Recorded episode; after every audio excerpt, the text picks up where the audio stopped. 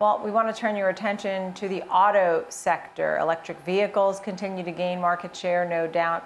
Tyson Jominy, VP Data and Analytics at JD Power, is with us. I know you have so many different stats and trends and things that you can share with us. I mean, what's the general outlook for the auto space and specifically electric vehicles? Well, hi, Nicole. Thanks for having me back again. Um, yeah, I have so many points I sent over to uh, your producer. I couldn't even narrow my list down. There's so much going on. Um, you know, the real challenge right now is is just inventory and, and, supply to the auto industry. Consumer demand remains very robust as it has uh, generally since about May of last year. And you know, it's just really a challenge of, of getting um, uh, microchips to the auto industry and, and getting supply to dealers. And we could be selling a lot more that said, we're heading into the, one of the biggest selling weekends of the year, and we have almost no inventory. Uh, yeah, well, that's one of the reasons why people think inflation happened. I mean, at least for the used cars too, that that contributed. Used cars really contributed to the overall inflation number. And people are so worried about inflation, but they're saying, is it for real? Maybe it's just certain things like used cars. Um, but at this point now, people are focusing on electric vehicles. Tell me more. Are we seeing the beginning of the end now for internal combustion vehicles? This might be the beginning of the beginning of the end. Um, it, it, it's going along, but it's it's slowly getting there. I mean, um, you know, it took us 10 years to get to 2% of, of industry sales in the United States for EVs. But now, in just one year, uh, we, we've seen it jump. It's almost doubled in a year. We're now up to just shy of 3% and we've gained 1.4 percentage points of share for EVs in one year alone, just you know going back to, to April 2020. So it's been a, a pretty quick change. Um, but that said, it, it's not a mature industry by any means. You know, right now only two brands have more than one EV in market. Of course, Tesla is one. Hyundai is the other brand, and they're the only other one that has two EVs in market. So we have a long way to go here.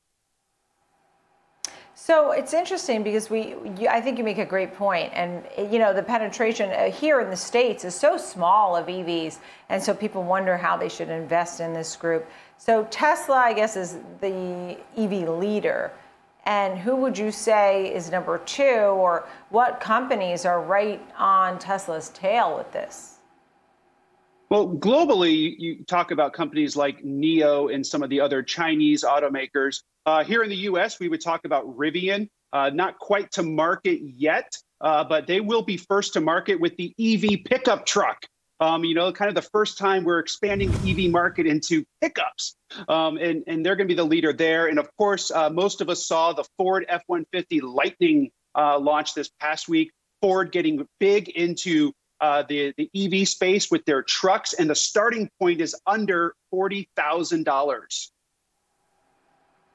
I think it's interesting because you talk about those trucks, right? And and that was no no doubt how quickly you said SUVs took over the market gradually, then suddenly, and that's your parallel for EVs. Um, do you think that's how it's going to work? You know, at first we're seeing some Teslas and some EVs, and then all of a sudden it's just going to be EVs everywhere.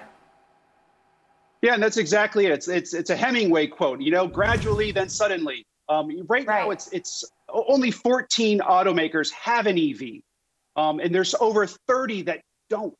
And so, um, as I mentioned, only two have more than one. And so it's like most automakers have maybe dipped their toe in the market at best.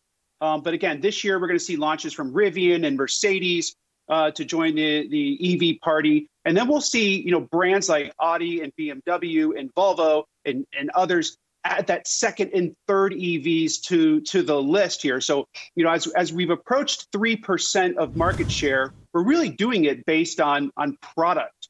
Um, you know, consumers are are finding more choices now than ever, and so we're starting to see that the sales per model per month are increasing. You know, uh, non-Tesla automakers, the traditional automakers, uh, the sales per EV model have increased 3x.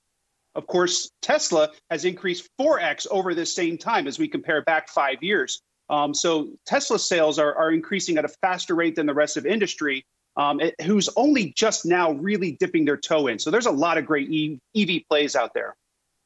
Yeah, and a quick final: when will it be 25% of market share? I mean, how far away is that?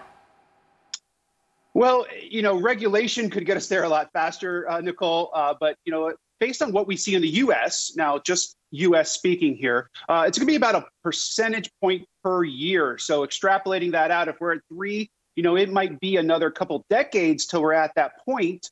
Uh, but that said, things seem like they're snowballing, so maybe it'll speed up. And again, regulation could come in and, and change the market overnight, uh, like we're seeing in. Europe, like we see in China, and they're much farther ahead than we are here in the U.S. Yeah, good conversation. I mean, it really is something to watch. And we know that electric Ford came out too. I mean, there's, and you couldn't get an SUV or a, a pickup truck, really. I mean, that was really sold out everywhere. So there's a lot going on in the world of autos and EVs. Tyson Jominy, thank you, VP Data and Analytics at JD Power. Thank you very, very much.